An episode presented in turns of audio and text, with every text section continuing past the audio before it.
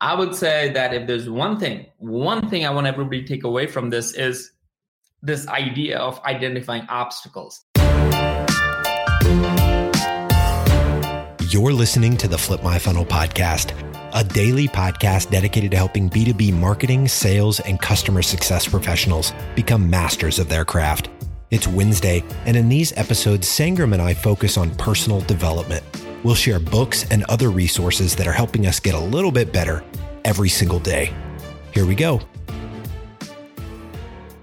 Welcome back to the Flip My Funnel podcast. My name is James Carberry. I'm joined as always by Sangram Vajre. And today we are going to be talking about uh, the second part in a four part series that we're doing on Marc Benioff's book called Behind the Cloud. Sangram, how are you today, my man?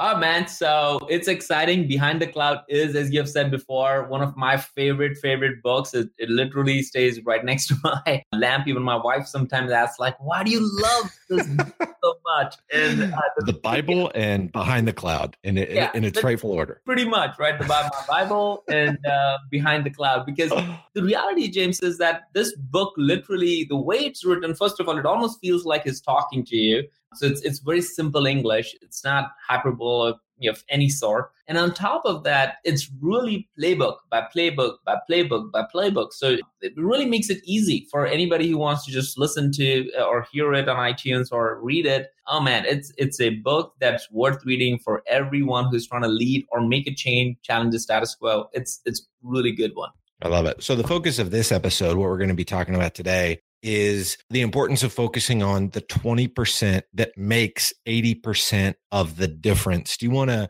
talk to us at a high level about what this is about? And then we're going to dive into three specific components that you pulled away from this particular lesson. Totally, totally. So I think most people have heard about the 80-20 rule as we as we talked about before we started to record this. And and typically it is that well, 80% of the revenue comes from 20% of the customers. Maybe people have heard that in that context. Maybe people have heard the context of saying that, all right, we'll focus on just 20% of the things. But, but the reality is in his point, and he has a big quote and he's talked about it at nauseum in the book, is that and, and I feel like the big part of his whole uh, presentation around in, in this book is is this. If you feel you, you as an entrepreneur you as a leader you as someone who wants to make a difference as a person you cannot be good at everything at the same time. Like first of all you cannot be good at everything period. If you want to just use that as, as a singular statement that holds true by itself but even top of that you might get better at a couple of things. Maybe you got better at events. Maybe you got better at communication. Maybe you get better at content. Over a period of time you could get a better few things but you definitely cannot get better at everything. And mm-hmm. and i think that's where he kind of lands this amazing quote around the fact that well focus on the 20% but not any 20% guess what? What 20% that's the first question. What 20% should i focus on? But focus on the 20% that makes 80% of the difference. And obviously, James, the question is, well, what is that 80%? How do I figure out that 80%? And, you know, we, we're going to walk through the three things he said, but I, I'm, I'm curious, James, like, what is it, the 20% that you think you need to focus on in your company to, to make that 80% yeah. of the difference? Yes, for me, the thing that I've been thinking about a ton lately as our business grew 300% last year. Now, obviously we're, we're a lot smaller than, than a lot of companies. So growing 300% is, is still incredible. It's not, uh, you know, it's, awesome. It's, it's like, big. Yeah. Uh, and the thing that I've been thinking about a ton is culture and, and how we treat our people. And so we just actually had a leadership retreat last week and we flew our leadership team because we're a fully remote team. We flew everybody here to Orlando and and the biggest thing that we wanted to get accomplished while everybody was under the same roof was nailing down our core values. We we previously had seven core values, but you know, I as the person that wrote those didn't even couldn't even tell you all all seven of them, and so we shrunk it down, really following you guys' lead. It, I, I love that you guys have two core values, and so we we got ours down to 3. And so having clarity around those values so that we can really begin to shape our culture around our heart and what our you know what we care most about. So culture is that I've been reading a ton of books on it. So that is that is I think where you know based on a lot of what I'm reading where the 20% that makes the 80% of the difference is is in your culture. Because if your people are bought into that, then I think everything kind of flows from there. But that yeah. that's where I'm focused. And, and and I love that because that is definitely one of the areas where Marc focused on heavily. And what's amazing is that in most companies, things keep changing, keep changing, keep changing. New guards come in, replacing the old guards, and and you know you need to refresh everything. But the three things that have never changed, and I'm witness of it because I you know when I was at Salesforce for a couple of years through the acquisition, I saw that. So it's it's it's a true thing. Not just after reading a book, I actually was at Salesforce and I witnessed yeah. of these things. The three things that that stayed true was the, their mission, their culture, and their people I, idea around people. His all, all these things were staying true from day one of the mm. company's launch. So it's really interesting that you and I, as we mature our companies, we tend to start to reflect back and maybe modify and change as new people come in. But surprisingly or not, it never changed for Salesforce. It has mm. been the same. So so let's just walk through. Yeah, like, I love it. So so let's let's talk through the mission. I guess what is the Salesforce mission that they have been focused on since the very beginning?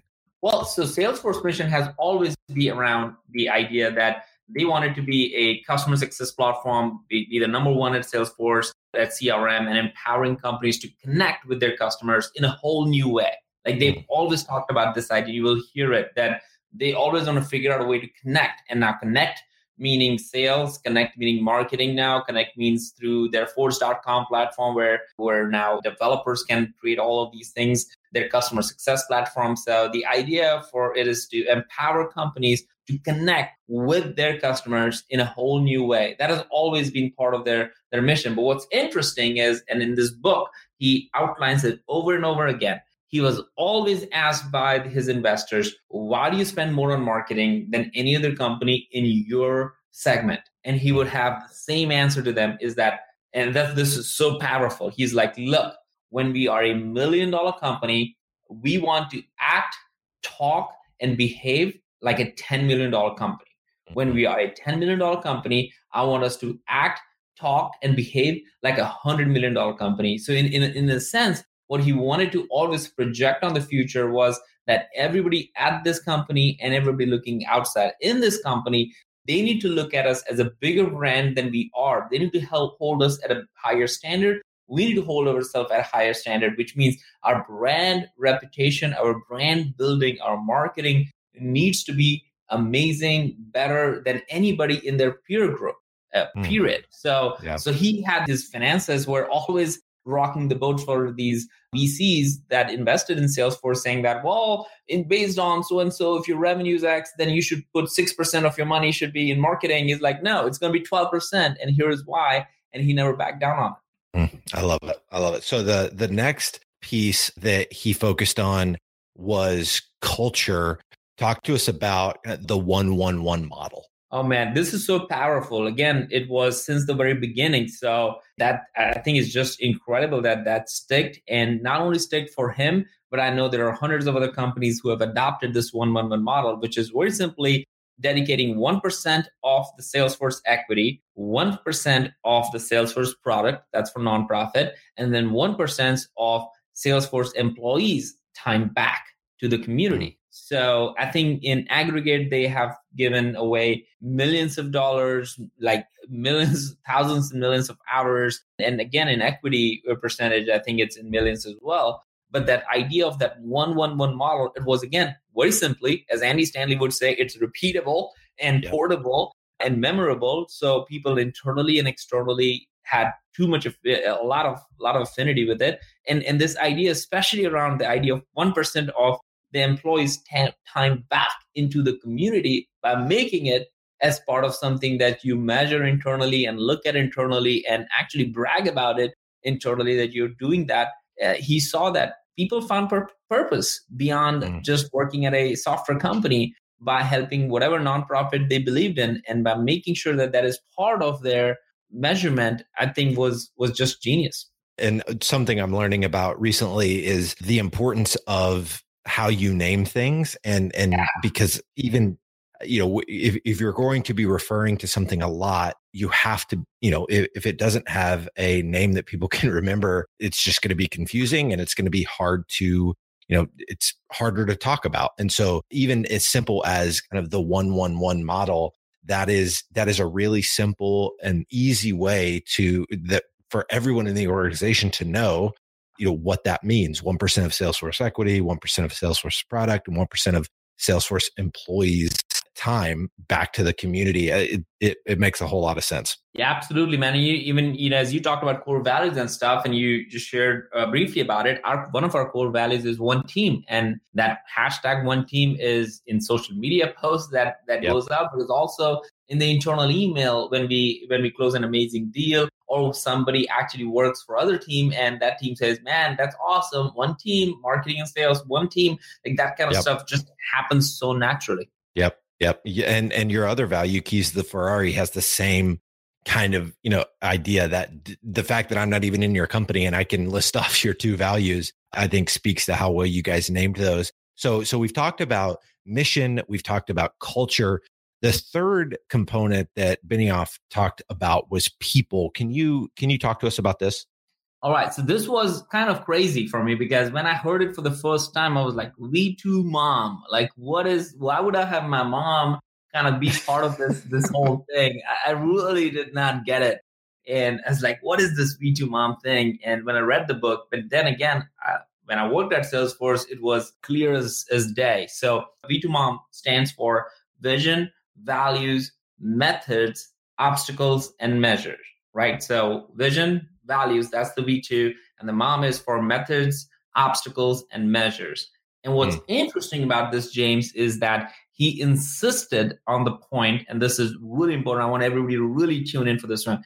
He really insisted on the point that everyone in the company must have a vision for wherever they want to go and that all ties back to the obviously to the the functional vision and also the vision from the executive team all the way to the vision that he has for the company. So he would do his vision statement that cascades down to everybody. But then he still wants you need to interpret the overall vision and figure out what is your vision of achieving that vision that we all as a company agreed to get to. What are your values that you're going to have and demonstrate to achieve that vision what methods are you going to apply? And then here here's another big idea which is which we i think i missed all the time and i think everybody misses all the time is that figure out and think about what are the obstacles that you're going to face even before you get and embark on it. So let's say your goal mm-hmm. is to, to launch product Y by end of the year. If that's what you want to do, and the method is to hire two big teams of developments to do that, and then obstacle could be that